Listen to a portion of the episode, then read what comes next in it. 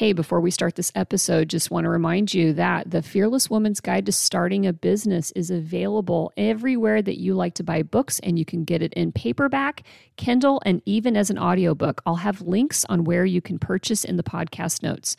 Okay, back onto the show.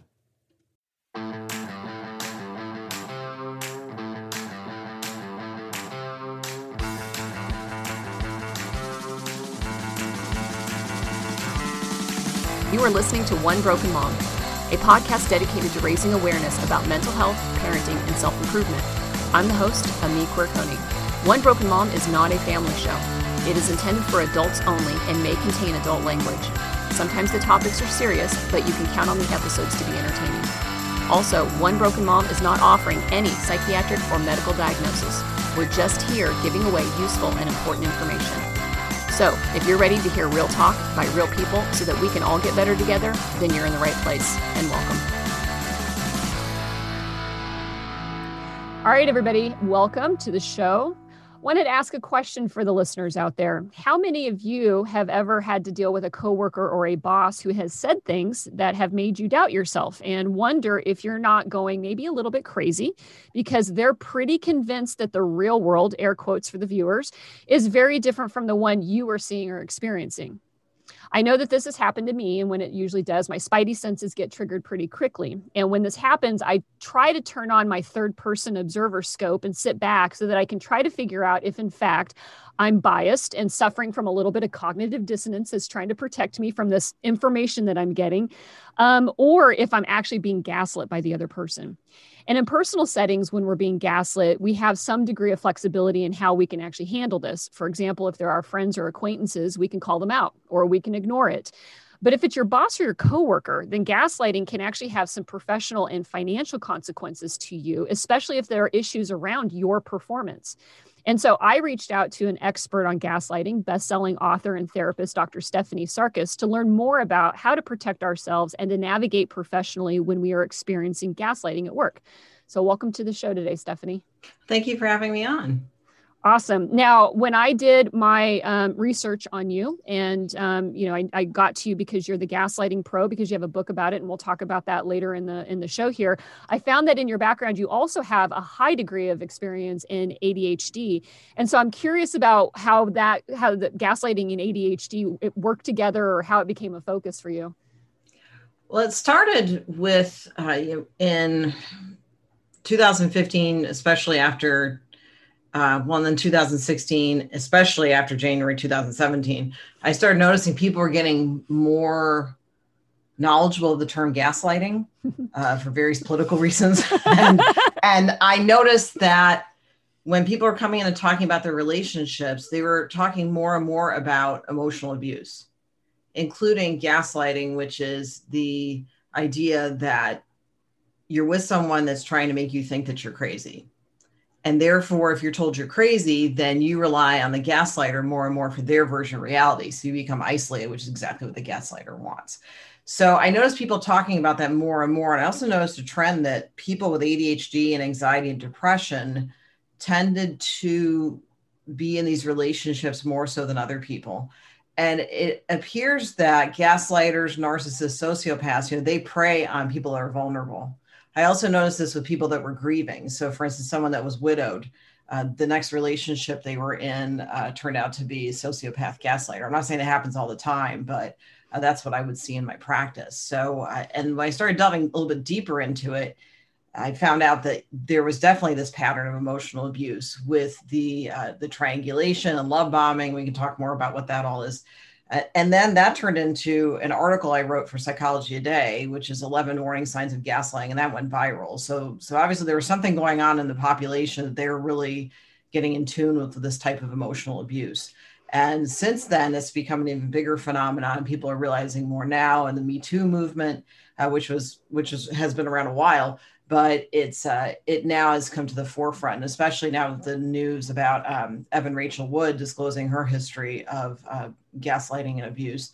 Uh, so I think it's something that's really come to the forefront, and I don't think it's a word that's going to go away anytime soon. Uh, I think more and more people are becoming educated about it, and that this is a form of domestic violence.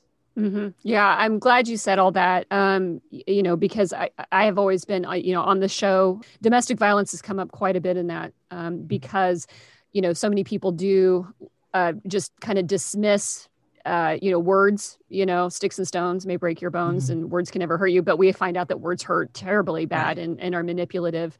Um, it's, it's interesting because I have had another guest talk about ADHD in adult relationships. And I hadn't really thought about the, that um, parent child dynamic that can start up mm-hmm. between, uh, you know, um, I'm sure you know that where the you know one person feels like they have to be the person in charge of this person with ADHD because they're you know again air quotes here incapable of you know doing anything on their own in that dynamic and I and guess that I, attitude is a tip off that something's coming down the pike. Right, right. Yeah. um, so that is so that makes like a natural intersection to me. I can totally mm-hmm. see how that that came up. Um, now, uh, you know, I joke about this as, uh, you know, some of us received our psychology degrees online by just reading a bunch of articles. um, but seriously, like you said, the term has come up so often and it's used generically, but is there a good definition? Because I, I believe gaslighting comes in lots of forms, um, you know. And so, can you help break down what how ga- what gaslighting actually is, and, and um, some examples of what gaslighting might be from like on sure. that spectrum? Yeah, sure. So, gaslighting, the term comes from a play and a movie called Gaslight. And that movie was about a man that was trying to make his wife feel like she was going crazy. So he would dim the gas lights in the house and do other things, other nefarious things to make her feel like she was losing her mind. So that's where the term comes from. And it is a form of emotional abuse. And it's where you are, as a victim or survivor, you're being told that what you saw and heard isn't real. Your belongings may be hidden. And then when you can't find them, you're told that you're irresponsible and the gaslighter must need to take over for you because you're not competent. You were told that uh, that various family members and friends have said terrible things about you, which isn't true. But then that isolates you from them, your support system, and that also works in the gaslighter's favor because they want you to have all your attention focused on them. You also can do no right. So in the beginning of the relationship, you have love bombing, which means the relationship starts out really intensely, and you may be asked to move in with somebody uh, like the first second date and you're told you know how wonderful you are and that's all stuff that we like to hear but there's an urgency and an overload to it. And once you get in the relationship that's when the gaslighter drops that mask and then you're going from being idealized where you can do no wrong to devalued where you can do no right. And that's where the abuse starts. And it's a slow ramp up. So uh, people ask me well how come people stay in these relationships? Well it starts very slowly Mm-hmm. It's not like all of a sudden you meet somebody and they physically abuse you. That's not how these relationships work. The way an abusive relationship works, or abusive uh, relationship at work, for example, it starts out very very slowly. You know it's the what's the saying? It's the frog in the frying pan or frog in the boiling pot or whatever that's saying yeah. i can never figure out which one it is the frying pan yeah. or pot. Both uh, are terrible. Yeah gotcha.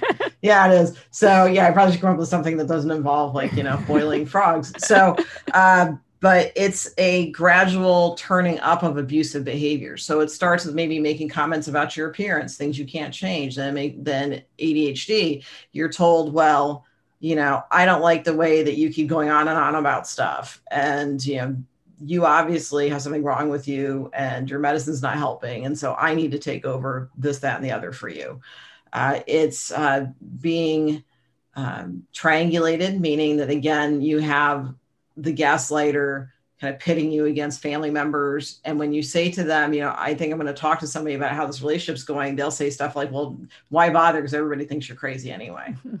or you know who are they going to believe me or you? Mm-hmm. you know because especially if gaslighters have a position of power they will use that to their advantage and say well you know i am so and so and you know a lot of times gaslighters are very active in the community. They're seen as these pillars of goodness uh, and people don't know what goes on behind the scenes so they will say stuff like, well, you know, with my standing in the community, who's going to believe you? Mm-hmm. Uh, so that happens quite a bit too. Uh, mm-hmm. And it does escalate into financial abuse or economic abuse where money is withheld from you. Uh, you are uh, forced to turn over your income to the gaslighter. Uh, in the case of ADHD, you'll be told that you don't know how to organize money, so they need to do it for you, but it turns into a withholding and also lack of access to your funds. Uh, also, you're told that uh, that everything's your fault. So these are people that tend to not go to couples therapy or therapy on their own because they tend to have what's called an egocentric personality. So what I mean by that is they feel like everyone else has a problem and they don't. When they do go for therapy, it's usually go to couples therapy and they bring the spouse or partner and they will tell the therapist that this person needs to be fixed. So that's what you usually see. Mm-hmm. Uh, the other things that they do are uh, pitting your children against you, uh, undermining your parenting, uh, having the children if, if you are in a co-parenting situation they will have the, the uh, they'll do some parental alienation so they'll they'll have the kids start calling you by your first name rather than mom or dad uh, you also see uh, a lot of uh, again like this possession stuff and we talked about we're going to talk about projection but projection means that these are people that tend to be chronic cheaters because they have this narcissistic void or space that they need to have filled with attention. And so when they feel like their narcissistic supply is dwindling, for example, when your relationship is not in the love bombing phase, they will start looking for new narcissistic supply. But what they'll do is they'll project, which means they'll tell you that they think you're cheating, even though there's been no behavior that you've done that would tip them off to that. And they will demand to look at your phone. Uh, they will harass you about it because again the idea is is that they're blaming you for things they did and they're also trying to take the focus off of their behavior so you spend time trying to figure out why they think you're cheating you go on to google and read articles about it when in fact it's that they're just trying to distract from their own stuff. If you do confront the gaslighter there's hell to pay. They will flip it around on you tell you that you're being too sensitive and they will also stonewall you which means they act like you don't exist. You'll be in a room with them and they will just kind of it's like you're invisible. And that's a form of punishment. It's an abusive form of punishment. Mm-hmm. yeah. Punishment in quotes yeah man i um i've said this before on other shows and um for anybody that's new here listening uh i get triggered when i do these episodes just because especially when you start rattling off all the things that are related to mm-hmm. um, relational abuse and stuff i mean it's just kind of like you know the sucking sound from my chest but it's um uh, it's important to know. Um, and uh, so then I guess the you and you answered the projection. So let's let's talk about about this. Uh, mm-hmm. Do only the extremely malignant narcissists use gaslighting as a technique, or or can it be something like a, a like a survival go-to switch mechanism that a person might resort to gaslighting as like as a defense protection for them when they may be feeling triggered or attacked and the reason why i ask is because i think again about professional experiences and also dealing with abusive relationships. Sometimes the abusers at home don't show up as abusers at work. They show up as an entirely different person who behaves differently. Um, and vice versa. I think sometimes when people are a little bit more abusive at work, they might be a totally different person at home. And so then I'm trying to sort out, again, in a professional setting when I experience or see or somebody's telling me that, hey, you know, my supervisor is telling me that nobody likes me at work.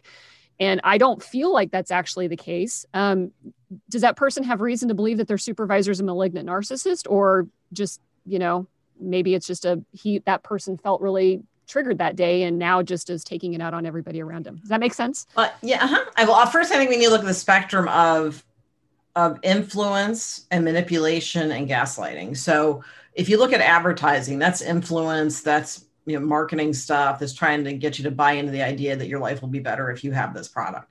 So we exist in a world where that is used to draw people in. Then we have manipulation, which is a direct trying to take control over something. Then we have gaslighting, which is manipulation, but on a, on a consistent basis. The purpose is to isolate and control. And yeah, it can be a really tricky question. What is somebody having a bad day and what's gaslighting? Mm-hmm. Uh, I think a lot of it is behind the intent. Is the intent to isolate you? Is it to punish you? Uh, because people have us, you know, as as um, you know, Dr. House said on the show House, everybody lies, right? So we have white lies, then we have the manipulation lies on the other end of the spectrum. So what's the purpose? What's the utility of what they're doing? Is it to isolate you at work so that you have no contacts and you have no uh, backup or support on a project? Is it to make sure that you are left alone in the office so that person has access to you Is it that the person kind of whispers really derogatory stuff to you under their breath and no one else can hear? So when you address it, you're told that you're crazy and it never happened. So there's usually a pattern of behavior. But according to the definition, legal definition of harassment, I'm not an attorney, but as a therapist, um, the definition of harassment is it doesn't matter how many times it happens. If it happens once, it's harassment. Mm-hmm. So I really encourage people to look at um, the EEOC.gov. So it's the uh, Equal Employment Opportunity Commission has a definition of harassment, and that includes behaviors like gaslighting, like emotional abuse. Now, whether people realize they're doing it or not, there's kind of two different kinds of gaslighters. There's a gaslighter that grew up maybe with gaslighting narcissistic parents, and they learn that this is how you do relationships because we learn we watch our parents like a hawk or caregivers and we look and see what are they doing in a relationship? How how does that work in life? And then people get into relationships or in the workplace and this behavior is no longer working for them. It worked really well as a survival mechanism when they were growing up but not so much anymore. Those are people that may realize that they're having gaslighting behaviors and they may seek out help through counseling now, the other side of that are people that have like narcissistic personality disorder, antisocial personality disorder, um, commonly known as sociopaths. And with that, there's that egocentric thing again that that you're fine, everyone else is crazy. And so again, those people are less likely to go for counseling. And then there's another subsection of that where people are doing this completely intentionally. Mm-hmm. The main goal is power and control. Now, it doesn't really matter what the origin is because it's still abusive behavior, and that person still um, needs to 100% own that. But the origins of it may differ. And again, someone that has learned this behavior from childhood and realizes that they're having this behavior has a better shot at getting treatment and recovering from it than someone that doesn't even identify that it's an issue mm-hmm. or does it on purpose and has no desire to change. Mm-hmm. You, when you uh, brought up the harassment term, I mean, to be honest, as you as, as I was preparing for this uh, talk with you, I didn't even really consider that. You know why? Because I think it happens so often in work that we hear things said by other people that it's we accept it as commonplace. Right. We, we might all accept that it's crappy behavior and we don't want right. it to happen, but yet we don't think about it in terms of like there's a legal standing and a protection mechanism that may be there for right. somebody um, that kind of goes into this next question then because mm-hmm. when i have experienced or seen and seen this happen you know a tendency is is we're being told something that we know is not true and so then um, you know old me my knee jerk reaction was i'd become like a defense attorney and i'd start pulling out mm-hmm. all the mm-hmm. emails and all the evidence you know and trying to like win right. the case against this person reaction. Mm-hmm. right right and then and you find that um, that doesn't always work like it doesn't even matter how much evidence stacks of it you have there that gaslighter's right. not changing their mind like they're right. set in their ways ways. They'll double down on it. Yeah. Yeah, they mm-hmm. will. And I've talked about that on other topics too, of like, um, you know, kind of where we go with that. So, so I, I try to fact check myself before I arrive at a conclusion of whether or not I'm being gaslit or not, or, mm-hmm. or is this person actually making a genuine, crit, you know, critique um, that's valid there. Um, but if we're talking about trying to um, protect ourselves from harassment at work mm-hmm. are there other ways or strategies that we can handle this that um, that helps us maybe if we have to take it to the kind of the hr mm-hmm. department and make a formal harassment complaint like it, how does it uh, how do we avoid the he said she said she said she said you know right. back and forth you know right. what i mean right so first know what your company's grievance process is for harassment so read your employee manual if your employer does not have something like that in place. Again, go to EEOC, look up their definition of harassment. There are some companies that that are uh, exempt so I think it depends on number of employees, something like that. So you want to look at um, you know what was said, what day it was said, and get direct quotes and document it. And you want to not document it in an employer-owned device because if you are fired or if you leave, you got to leave those devices behind. So make sure that if you're documenting, you're doing it in some kind of encrypted format on your own device. That's really important. Again, that dates, times, and direct quotes as much as possible. So then, when you go through the grievance process, I would also recommend consulting with a labor attorney uh, just to see what your rights are in the workplace and if this does meet the definition of harassment. Uh, and then again, go see your employer's you know, grievance process, see what they need, because usually, if you're going to file with uh, EEOC, there's some steps that need to be taken place first. Uh, so again, go to your uh, HR department, see what their process is, uh, bring your evidence. And again, you have the, the what you're saying of you know the gaslighter says something about you and you arm yourself with all this stuff to defend yourself that's a very normal reaction. But these are not people that react normally. Right. So you know first i think someone said something like they alluded this to trump. It's like well um, you know you'll say no that didn't happen. And they'll say well yeah it did. And then you provide proof and they'll say well you know that was doctored. Or then then if the proof's doctored then they'll say well you know you misunderstood what i said. And then eventually it was well you're too dumb to figure out you know what i was really saying you know mm-hmm. that kind of thing. So what yeah like so whatever evidence you present is not good enough. But if you get someone else involved like eeoc or hr there's one step removed from the process mm-hmm. so there is someone that's more likely to listen to you especially if it's if it gets accepted by eeoc and then starts going up you know through the the chain of um, process of harassment complaints. Mm-hmm. Uh, but usually EEOC says you have to follow your workplace's harassment reporting procedures. But again, not every company has those. Mm-hmm. Yeah. So that's and something to look at too.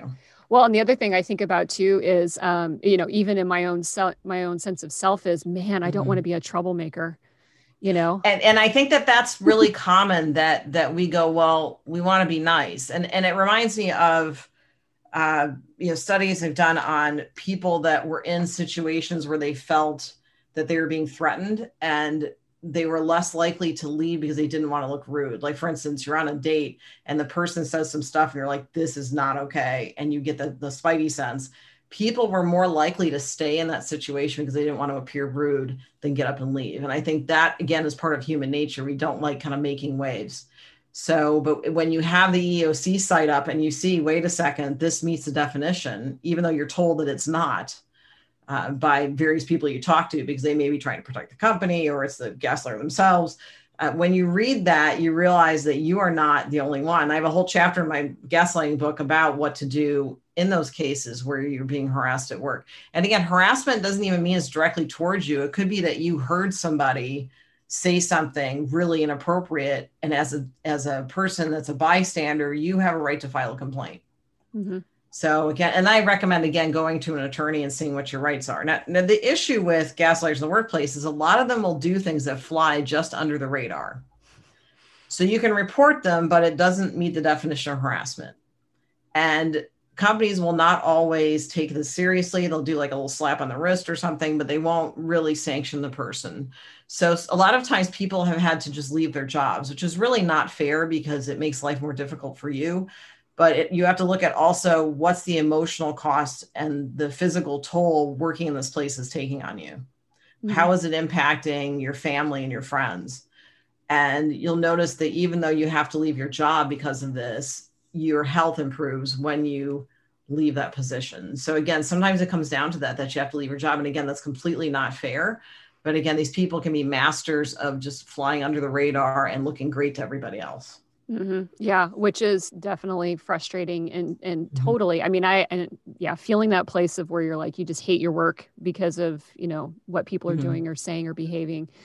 Um, is there a way for somebody to to kind of validate um, like i said i pull out i look for evidence but uh, you know like well you know i felt mm-hmm. like i mm-hmm. sent these emails i know one thing that i would do is um, and i learned this because of being gaslit by mm-hmm. in a personal relationship where I, the telling was is well, you know actually nobody really likes you you know uh right, ever, right. you know you know got that a lot well nobody actually mm-hmm. likes you i have to stick up for you all the time so i like people just act like they like you they don't really yeah right they don't really a, like you yeah right so when I hear comments or I hear people make comments like that with to somebody else, you know, for me, I'm just like, well, I'm going to go see if that's actually true, you know. Um, mm-hmm. But are there ways in which a person can validate um, or do pass through the comments through a filter of saying, is this really a, a, a malignant behavior that I'm experiencing mm-hmm. and actions I'm hearing from this person, whether it's a coworker or a supervisor?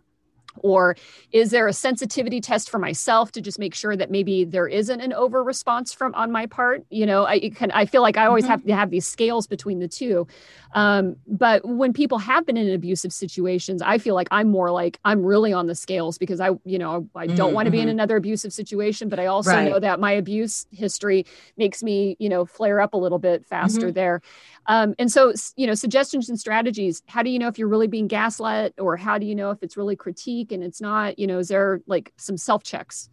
Well, one thing that I'd say that that also ties into how do you protect yourself at work is make sure you get everything in writing. So if your boss comes by and says, "Can you work on this project?" just say, "Can you shoot that to me in email?" So, and we talk about ADHD too. That makes sure that you have a paper trail. And also, if your boss comes up to you and says, "No, I didn't ask you to work on that project. I asked you to work on something else," because that's a classic with gaslighters. They'll switch things up on you. You can go, "Nope, here's the email." So mm-hmm. a lot of it is keeping documentation, keeping a paper trail, and yeah, being aware of your history and your triggers is really important. And therapy can help tremendously with that. Uh, particularly a cognitive behavioral therapy has been found to be quite helpful, um, and also uh, acceptance and commitment therapy and dialectical behavior therapy if you've been through trauma like an abusive relationship.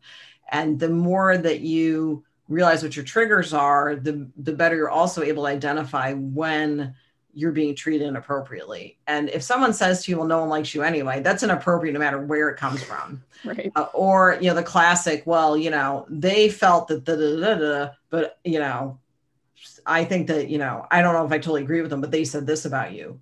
You know, that again is inappropriate because it's those people's responsibility to tell you that something bothered them. Mm-hmm. That's not your problem. Yeah. You know, what I usually say is what other people think about you is none of your business right? Mm-hmm. So if someone's acting as like the messenger of some horrible stuff somebody said about you, I would just assume that it's not true because unless you hear it from that source, you really don't know.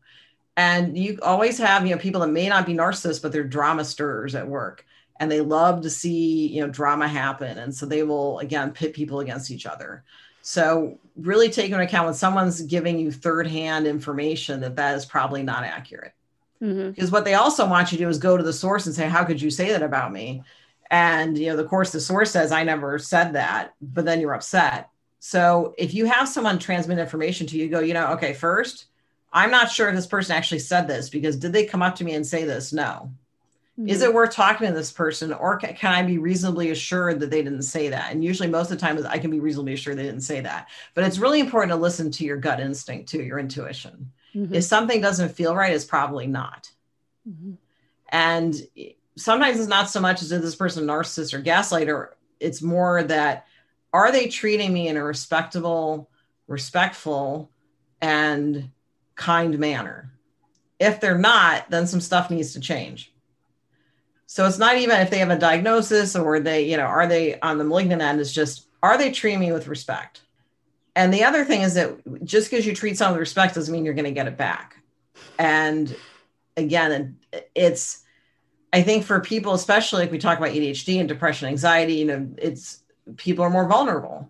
Uh, and so I think that you know, if you expect someone to treat you exactly the same way, it can be a real letdown when they don't. Uh, so it's important to look at that and say, is it just that they didn't meet what I wanted them to meet, or do they do something malicious? Now, there's malicious and there's also ignorant, and both of them are not good. So you still have the right to say, hey, what you said hurt me. And what the reaction is to that will tell you everything you need to know. If it's a healthy person, you say, hey, that thing you said hurt me. The person usually says, I'm sorry. I didn't realize, you know, I, I'll make sure that I don't bring that up again. And that's it. But if the person has gaslighting tendencies, manipulative tendencies, they'll put it back on you, or you didn't see that, or you didn't hear that, or what are you talking about? You're crazy. You'll see a lot of the defense strategies thrown at you, including and also and this this kind of sets the gaslighting stuff apart is they will completely flip it around to something that you did. Mm-hmm. And that's a tip off. So yeah, again, look at the reaction when you confront them. Hmm? Yeah, yeah. I was gonna say that's the trigger part right there. Like, yep, nope. The the turnaround in the conversation of, mm-hmm. well, but you did well, this. You, yeah, right. Well, if you didn't, da, da, da, da, and yeah. they never apologize. Gaslighters narcissists never apologize. No, if they, they do, it's it's in a snarky kind of, oh, I'm so sorry, you know, like that kind of thing. Mm-hmm. Um, so you know, basically, inappropriate behavior towards you is inappropriate behavior. Mm-hmm. And again, when you talk to that person, say, "Hey, what you did hurt my feelings," you'll the reaction again is all you need to know. Yeah, yeah.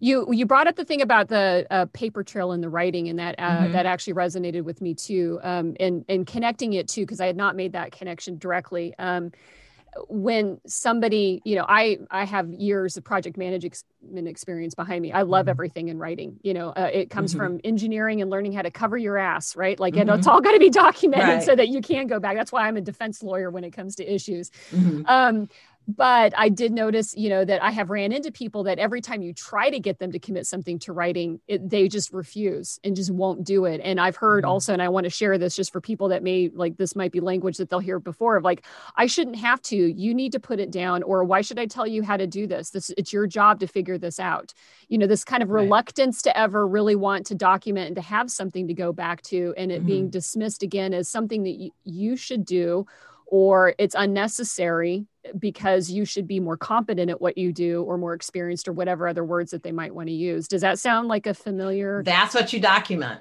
Okay. I asked so and so, and this is particularly an issue with coworkers. You know, I asked so and so to please put that in writing. And if they refuse to, then you write down so and so refused to put this in writing. And then you send out an email saying, uh, per, you know, your comment of not being able to write this down I'm reiterating what I said, and please by the end of the day or please the next couple hours, if you could tell me, you know, if you could verify this is what we talked about. Mm-hmm. So then again, you're setting up kind of a double paper trail. You're, you're putting in your journal, this is what was said on this date, and then you also have the email being sent to them, and you're giving them a time frame saying, please let me know. Make it a reasonable time frame, not like in the next five minutes, but you know, by the end of the workday, please verify that this is what we discussed. Now, if you have accommodations, like if you have ADHD, anxiety, depression in the workplace, you having things written down may be one of your accommodations. So you want to check that too if you're covered under Americans with Disabilities Act in the workplace. And that's a whole other um, thing to talk about. But uh, so you may be entitled to having things written down, and that may be actually a violation of your rights um, as someone with a disability to not have it written down. So that's that gets into more, you know, that's I would consult with an attorney who specializes in ADA. Uh, but again, you know, document that someone refused to put that in writing. I also want to add too, before I forget, is that make sure that you're never alone with the gaslighter at the workplace because they will try to sometimes get you alone. Make sure that you're the only one working after hours. They'll say, "Yeah, a group of people, you know, the team's working after hours, and you show up, you're the only one there."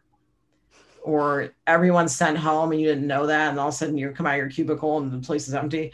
So you want to make sure that you're never left alone with a gaslighter because you will not have a witness present.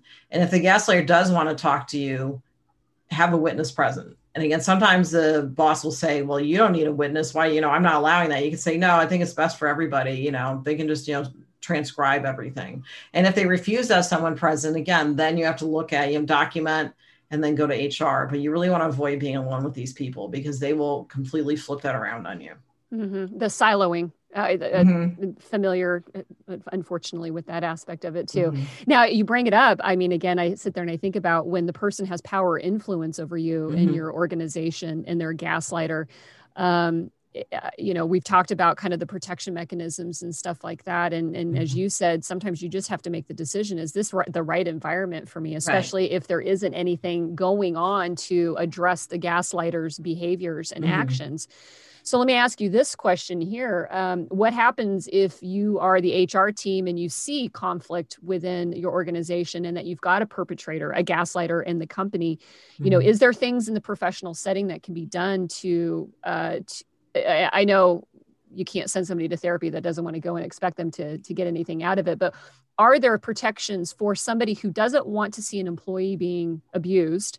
Mm-hmm. um, with a, a, person maybe that has such a position in a company that they're not going anywhere anytime soon you know how do you bridge the the disconnect between the two so that you don't have your workforce leaving in mass right um, you know what i mean Right. There's there's a piece that's labor law, which I can't answer to because I'm an attorney, but mm-hmm. uh, I'm not an attorney. I think I just yeah. an attorney. Not yeah. definitely not an attorney. um, and then there's a piece I can answer as a therapist, which is we need to have zero tolerance for harassment. Zero. Uh, and that means that you know the board of directors has to be on board with not tolerating this at any level in the company. And when you have shareholders, you have to think about too. You know, sometimes you have to put in terms of bottom line, which is your shareholders not going to be happy. Your your business is going to lose money, and you you can get some lawsuits against you. So sometimes that's the that's the the thing that works is that this is going to impact your bottom line, and these types of people will burn your company down to the ground rather than just walk away from their job.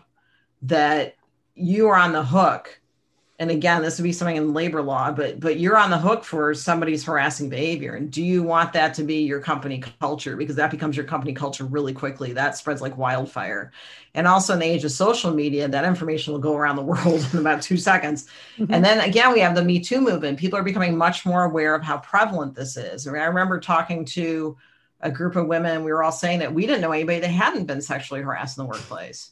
We uh, you know i think there was one somebody said well i think i have a friend that was never harassed. I'm going to ask her. I mean this is out of a big group. So you know, this is so prevalent. And so we really need to look at are we protecting the employees? Because again you're liable as a company if you have someone that's doing this behavior. And again you you will get you know we talk about getting canceled. Your company will get canceled. You will lose um, you know support from people and we really need to look at you know if if just the common decency thing isn't isn't enough which it should be then we need re- to really look at this is going to affect companies and whether they even exist mm-hmm. you know and yeah. if they're going to go through so many lawsuits or settlements or whatever it is so um, it, and i think that means that we need to speak up for people that um, that are being bullied that they're vulnerable to someone that's uh, harassing them or treating them inappropriately is that that we have an obligation to speak up mm-hmm. and do something. I think that's right. Yeah, and I think again that comes into company culture too. Is it a culture where you are uh, you are encouraged to discuss things and things are done about that? Do you have a solid code about harassment and bullying in the workplace? Or do you just say, hey, if you're being harassed, go to HR? Mm-hmm. Know, so it's really important that this is a top-down thing. That from the board of directors on down, there needs to be an understanding that this is not tolerated. Yeah, and you you use the word bullying, and it, it's the right word, uh, you know, for this. Um, it's in, and uh, my brain, you know, my little gears are turning in my head, mm-hmm. and I think about, um, you know, how do you, you know, how how do you how do you make it safe to bring it up because i think i go back mm-hmm. to safety right uh, like we don't know everybody's right. histories personally um, we don't know what their levels of safety and comfort you know are at being mm-hmm. able to make things like this you know bring this awareness up there and um, and the when it comes to bullying in business you know there is i'm just a tough business manager i'm just a tough leader i'm just a tough mm-hmm. supervisor that it's not bullying um, you know, I'm, you know, I'm allowed as well to be my my true self, which just happens to be an asshole at times. You know? I was gonna say, yeah. you know, right, right, right. Um, so, How do we embrace ever the rainbow of personalities? right, right. right. Uh, um, and and draw that, you know, because I can think of people that I've ran into that if you accuse them of being a bully, they'd be very defensive about that, or they own it. Yeah, or That's they own it too. Yeah, right. Yeah. They're um, like, sure, but you know, I'm just telling people what they need to do, and if they don't listen, that's their problem. I mean, right. that's kind of the attitude sometimes. Yeah. Yeah, and and the um and the culture, you know, I've seen it also a conflict of culture where it is we want to be this type of an organization, but we're definitely at mm-hmm. the top end of this group, not modeling all of that because we mm-hmm. are exhibiting things that are bullying in nature and uh, conversations just hit my mic if anybody heard that um, you know and uh, that are punishing and derogatory and um, uh, you know, just negate the humanity of a of another person, mm-hmm. which I you know just kind of sucks. Um, I if we're if we're in this, it sounds like when I asked the question there, the really the HR team has to decide, or in your opinion here, um, as not a lawyer, um, mm-hmm. is that when we have people that are chronic gaslighters in this way uh, that there really isn't going to be much like there's no there's there's no change for them. Like you know i mean do we throw them into a leadership training boot camp and show them how to not do it? Or is it a better uh, does it seem to be better that um, in your experience professionally that the satisfaction and the results are just not going to be there with that person? Like that's a hard thing to change right. out of somebody. We need to start from the actual hiring process which is we really need to know how this person performed in previous jobs. And I think the rule was, you know, previously in past years that you would just disclose what you know times the person worked at the previous job and you didn't say anything about the performance i think that's changing now especially after there have been some lawsuits uh, especially after um, so I, I, live in the tampa bay area and there was a, a case in tampa of a, a work shooting and the the company that did not disclose or did not ask about the person's history at the previous company, which included aggressive behavior, uh, that company was sued, and I believe they settled uh, with the families. So, uh, so there may be a piece again. This is the, the attorney piece again. Not attorney, nor do I play one on TV. Um, that uh, that you may be liable if you don't find out about what this person's previous his- history was. Then you have to look at too. If you're the company being asked, what was this person like? Do you have an obligation against the legal part? Do you have an obligation to inform them the person was fired because of potential bullying or violent behavior or stalking behaviors? So there's a question that again I would refer to people's in-house counsel or again labor attorney to find out what the rights are with that. But we need to start from the hiring process on to make sure that someone that's hired that fits the company culture if you have a healthy company culture. Mm-hmm. So the other piece of that is make sure you have a healthy company culture. And there's a whole field of psychology called industrial organizational psychology. And you can hire a psychologist to consult with you and look at your business 100% and look at what policies do you have in place about harassment, what policies do you have in place about bullying. Do you have a company culture where people can openly speak about something and is something done about it? You know mm-hmm. like it's great to have a suggestion box or a comment box but if you're not doing anything about it what good is it? So and then also industrial organizational psychologists can also tell you, you know, what education needs to happen in your workplace. And it needs to be continual education not just you know you get hired and you watch a video on what you know harassment is. There needs to be continuous uh, kind of in-service days like if you think of school you know teachers at in-service days. There need to be in-service days where you talk about what's acceptable behavior and what's not Mm-hmm. And yeah. and we we have to do that. We can't just assume that someone's going to behave appropriately. Now, sometimes people will just ace through interviews and they'll just look great because again, they're able to put on that kind of human suit, if I call it.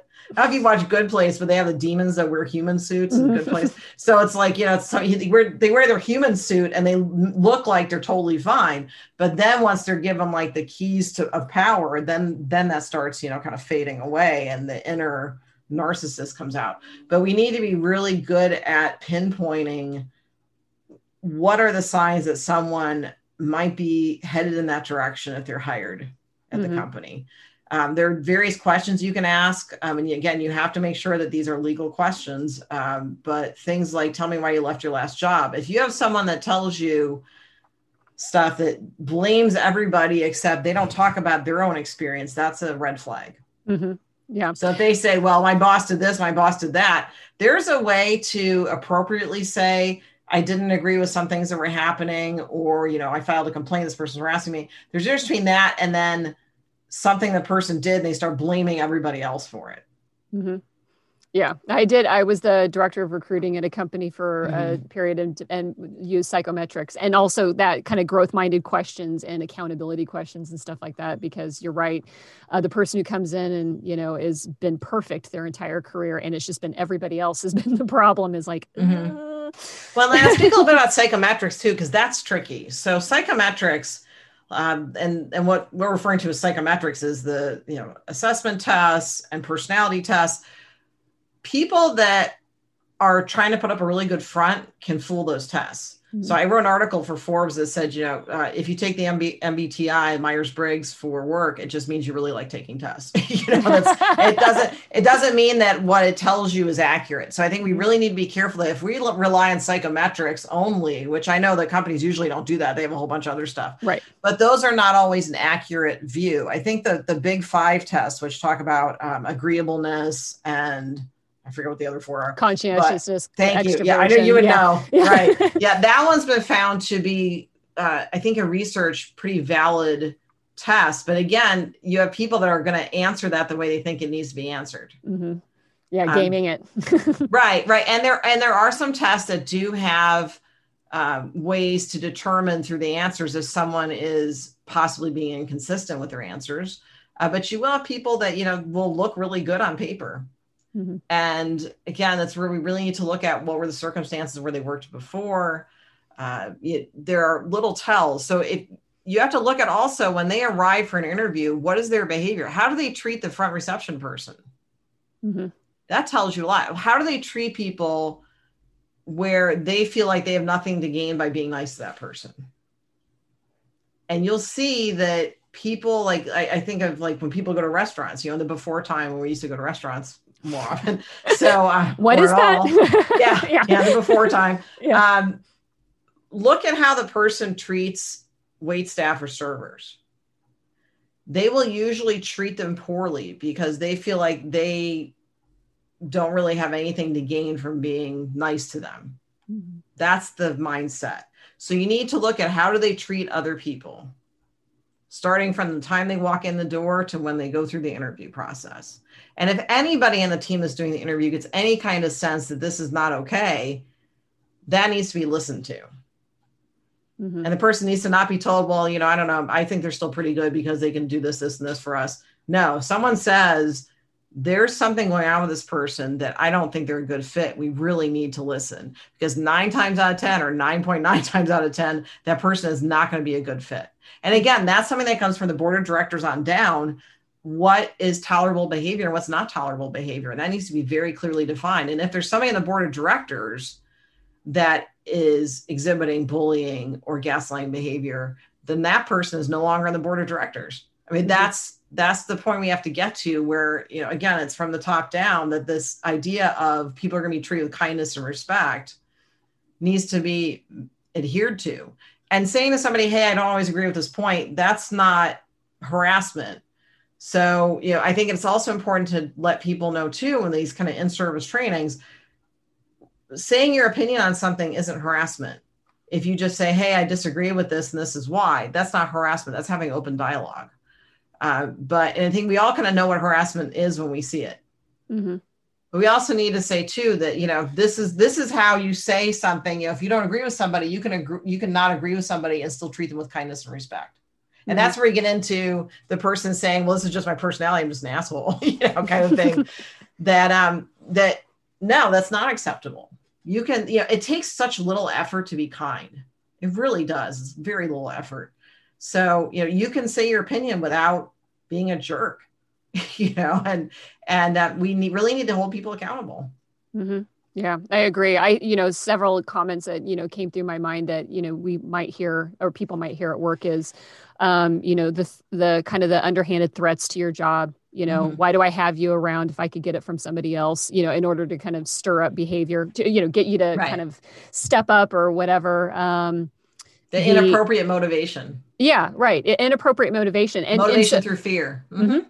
and so that makes me you know as i'm you know kind of uh, reflecting on this conversation and i'm thinking about like what are the takeaways for listeners and people working mm-hmm. in organizations is to think about you know uh, and exercising and understanding like do you have a defined anti-harassment bullying gaslighting mm-hmm. policy like do you have you had a conscious conversation about how it looks what are the words right. that are used how is it used you know as a air quote motivational tool or punishing mm-hmm. tool you know in management and supervisors um, uh, is this going to be something that we're going to allow everybody to do? And because sometimes mm-hmm. the businesses have difficulties that they've never really kind of codified it yet, so right. then it, it's too gray to in, start to enforce.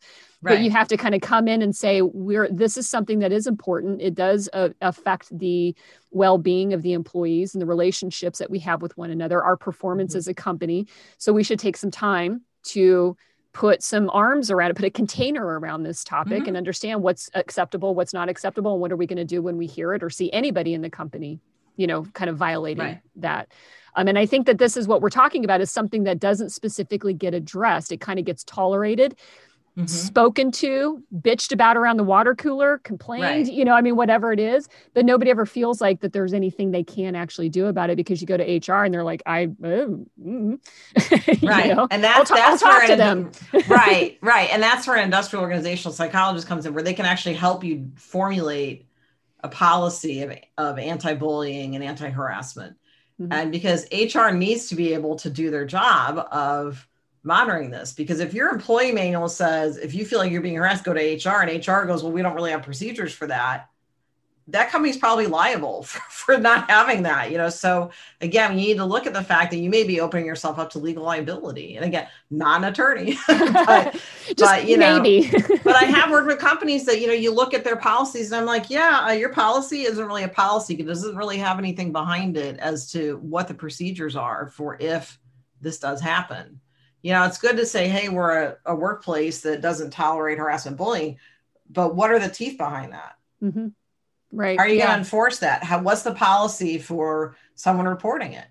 Mm-hmm. have you had instances in the past where someone says they reported it nothing was done? And that's where you have to possibly do an overhaul of that whole system as to you know, what's your employee turnover rate? And if it's high why? Could it be that you don't have a culture of belonging and respect and kindness towards people. Mm-hmm. uh, and it's also reflected in in how how your employees are paid and how and you know how they're treated. You know there's these little there's microaggressions and we think about that mostly with with racism.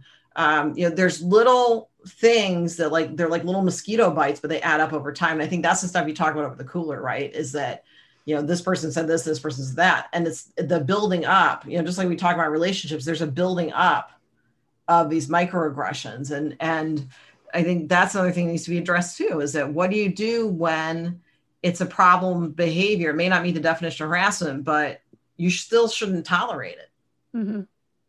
and you know, again, people that fly under the radar, why are they flying under the radar? Are the policies not tough enough? Mm-hmm. Right.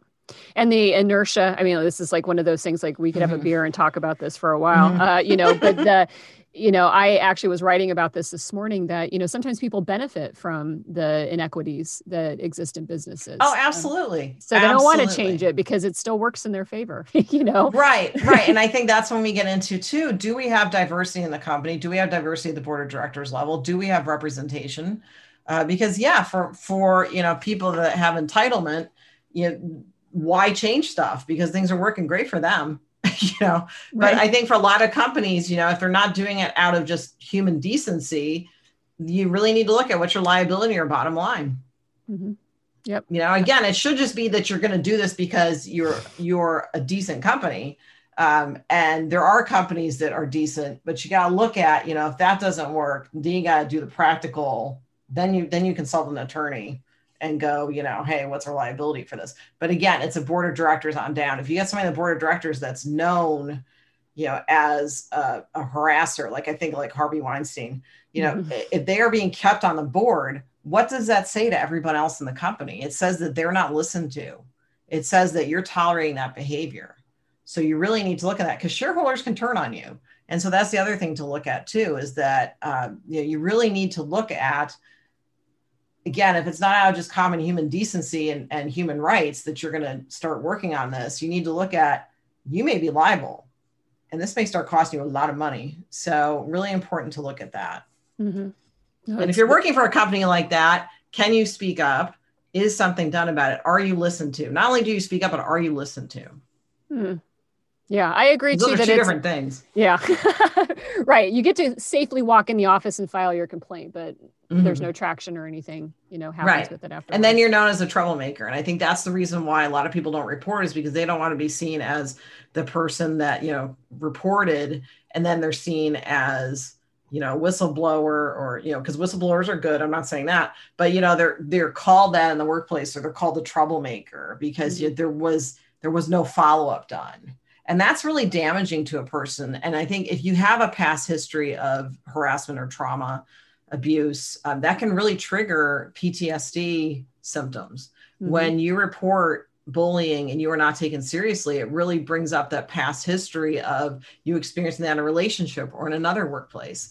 And and that's where I also recommend if this is happening to you, seek some counseling because I think therapy is really helpful for getting through that if it is triggering PTSD Mhm. because it's very difficult to work to your potential when you're having flashbacks and you're and that's being triggered by what you're going through so i really recommend talking to someone Yeah, i think anybody that's gone through trauma i think therapy can be helpful Yeah, no, amen to that. Um, and because that's uh, definitely, uh, you know, even the, you know, even if you feel like you're robust and you've got it all behind you and you've been working through it, it doesn't take Mhm. much with the right combination of words from somebody in the context to just amp it up and trigger you all over again, especially if you've been Right. through abuse for sure. And maybe we should talk about what that means for triggers because i know we use that word a lot but triggers are there's something that happens somebody says something and you go back to your abuse. Like you can have flashbacks where you go back to that time and place with that person the previous person that did this behavior. And you can have um, kind of this explosion of feelings, whether that's uh, terror, whether it's anger, uh, and it's something that we really need to pay attention to that we all have different triggers, but especially if you have a history of trauma. So that's what I mean by triggers is something that reminds you of the behavior of your trauma. Mm-hmm. And so when we look at things like, you know, on a lot of shows, it says, you know, trigger warning, you know, for, for, um, like self-injurious behavior eating disorders and because the idea is is that that can bring up those those feelings that sometimes we the trauma we've gone through we kind of lock away those memories so we're able to function day to day. And sometimes when we hear somebody say something or see something, it's the right key to unlock that memory. And then that comes back and it can come back in huge waves and knock you down. So it's really important to be aware of what your triggers are. Mm-hmm. And to know that when it's happening, to be able to do some some immediate self care strategies. Mm-hmm. That's a good. That's a good thing. Um, uh, yeah, as a person who does that myself, I definitely, um, it's helpful to be able to mm-hmm. navigate this. Um, now, you wrote a book. I want to give you a chance to talk about that called mm-hmm. Gaslighting. And um, so tell everybody about what's in the book beyond what you and I just spent an hour talking about that sure. people can get through through reading it and um, and come away with. Sure. It's every chapter is devoted to a different aspect of gaslighting. So as I mentioned, there's a whole chapter on gaslighting in the workplace, what your rights are, uh, what laws back you up, what the process is for reporting those, what the EEOC guidelines are. There's also a chapter about gaslighting in your family because we can't always completely cut off contact with gaslighters. You know, as you talked about at work or in families, or there's a chapter on co-parenting with a gaslighter because if you have a kid with someone, you can't completely cut them off sometimes either. Uh, so there's also a chapter on um, on dating and how, what are the red flags to look for, how to identify if you're in a gaslighting relationship and that could be again at work, at home, friendships. Uh, again, there's also a chapter on uh, friends and neighbors that you may be living next to people that you would not have chosen to live next to you. so, how do you deal with that when there's some gaslighting behavior going on there? Uh, there's also a chapter on what to do if you think you might be gaslighting. Because, again, I think that's something that's not addressed as much as what happens when you realize that the pattern of behavior that you've had in relationships, whether that's at work or at home, is no longer beneficial to you or other people. Mm-hmm. And that gets into you know family of origin gaslighting and narcissism. There's also a chapter on gaslighting in society. And, you know, our previous administration, we had a gaslighter in chief. Uh, so we talk about how uh, gaslighters manipulate people into, um, you know, in order to take control and to create chaos. And we see this on a global scale. Uh, and uh, and then we circle back to again what can you do about this how do you heal and recover from it mm-hmm. if you realize that you've been in a gaslighting relationship or you've been working with someone as a gaslighter what can you do to heal yourself and also change your environment so that it's more conducive to better quality of life mm-hmm. Good stuff. Uh, highly recommended. I'll have links to the book in the podcast notes for anybody that's listening here so that you'll be able to zip right over to uh, purchase it um, and be able to learn more. I, like I said, I think that, you know, we, um, we do run into it um, and I, appreciate that you have the chapter also on how to know if you've done it yourself. Because, like I had mm-hmm. asked the question, it's not always the malignant narcissist that use it. They use it a mm-hmm. lot. They're very skilled at it, but some of us that especially if we had a, a family dynamic a family of origin dynamic where it mm-hmm. was protection mode it was kill or be killed right. kind of mentality right. mm-hmm. you end up sometimes picking up that behavior which makes me feel hopeful that sometimes when we run into it in the workplace from a coworker or a, a somebody that's in a supervisor position that they may be one of those people the ones that kind mm-hmm. of lean into it uh, and not right. realize it and you might be able to um, get that raise that awareness level to get them to change however uh, it's not our job to change the world, right? right. And people are still 100% responsible for their behavior. Totally, totally responsible for it. Um, and uh, and so that's why, you know, for me personally, I like an organizational view of this. Like, you know, can mm-hmm. a company start to look at that differently and to be able to understand whether or not who's doing it and how we can correct it mm-hmm. if possible, and then have a boundary of it's not being corrected and we're going to make a decision, even if it's a hard one, to let good people go. You know, good people, air quote on that again. Mm-hmm. Uh, you know, high performers go because because right. they are gaslighting everybody around them and that's not mm-hmm. good so um, awesome well thank you so much um, I, oh you're welcome this was a great Thank- conversation yeah thanks so much for having me on the podcast Yeah, this is cool. Um, and I'd like to be able to, you know, bring you back on. There's so many other topics Absolutely. in here to talk about and stuff, but um, this was fantastic. So I appreciate you. Oh, you're welcome. You're welcome. Cool. Thank you for listening to One Broken Mom. You can find podcast notes on my website at amiquiriconi.com, and there I'll provide all links to all of the resources that we mentioned on the episode. Also, if you have any questions, comments, or ideas for other episodes, feel free to send me an email. And if you are interested in sponsoring the show, I'd love to have you be a part of the team. Finally, if you like what you hear, please share the podcast and leave a review so that others can find it. We are all here to get better together. I am the host, Ami Quirconi, and as always, I am super grateful to have you as a listener. Until next time, have a great day.